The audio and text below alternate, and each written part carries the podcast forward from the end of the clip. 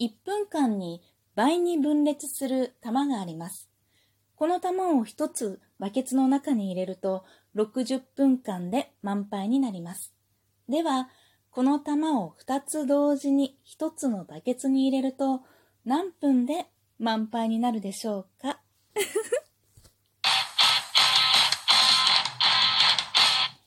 今日もなるようになるさ。こんにちは。アラフォー母ちゃんことふいきれいです。この番組は私、ふいきれいが日々思うこと、本の朗読や感想など気ままに配信している雑多な番組です。今回は田舎の文化人類さんたちの企画、ハッシュタグビブリオトーク2に参加しています。私が紹介する本は、デミ作、一粒のお米という絵本です。このお話は、一人の少女が意地悪な王様を算数のひらめきでやり込めるという話なんだけれども、ある年、村に飢饉がやってくるんですね。その飢饉の年に王様は一人で村中のお米を、こう、なんて独り占めしてしまうんだけれども、そのお米をこの少女が知恵を絞って全部取り返してしまう。最終的には、この王様はこの少女から一人分のお米をちゃんと分けていただいて、改心するっていう話なんだけれども、この絵本のすごいところはね、この数の不思議、算数のその冒頭の話よね、冒頭の玉の話、あれは答えはもう59分なんだけれども、パッと一瞬のひらめひらめきというか感覚としてももちろんね、この数がよくわかっているいろんなことを勉強してその数の知識をしっかり身につけている大人が考えれば59分っていうのは別に不思議なことじゃないんだけれども、なんていうのかな、簡単な一瞬のこう感覚としてね、玉が1個から2個に倍になってるから、時間は半分になるだろうみたいな。っていう感じでね、30分って感じてしまう子供が結構多かったりするんだけれども、だけど、これ、実は倍倍、倍に増えていくってことは、一番最後って半分からいっぱいになるんだよね。で、これを考えると59分って答えはすぐに出てくるんだけれども、これが感覚としてわかるのってなかなか難しいと思うのよ。私はね。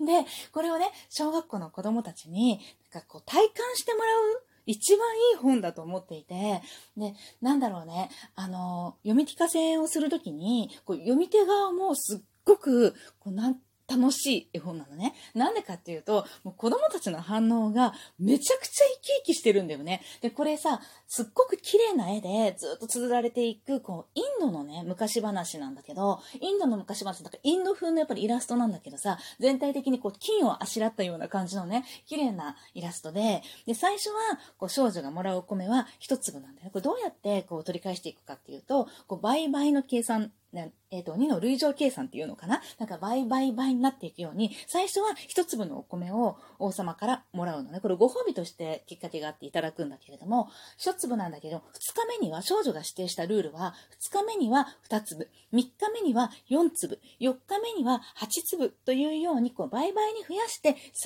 日間の間だけご褒美をくださいっていうのね。で、なんだ、大したことないじゃないかって言って王様は、まあ、快く OK をして、毎日毎日、大したことないな、大したことないな、こんなちょっとでいいのかって欲のない少女だなって言いながらお米をあげていくんだけれども、もう最後突然すごい量になるんだよね。一番最後30日目っていうのはもう5億粒以上のお米をこの少女はいただくことになるんだけれども、これがね、トータルで要は10億粒以上のお米を少女は受け取っていて、で、その様子が、こう、宮殿のね、鹿が何頭で運びましたとか、何とかがこう動物が何頭で運びましたって出てくるわけね。で、最後は、最初はさ、こう、一粒二粒だから本当に手のひらに乗るだけなんだよね。つまめるだけだったり、途中で袋になったりとか、お椀になったりとかしても本当にちょっとした数なんだけれども、それがずっと文章で綴られていたり、イラストで書かれていたりするのね。で、最後のページっていうか、最後30日目に少女が米をもらうときは、見開き4ページのイラストになっていて、これをバーンって開けた時すごい量なのよ。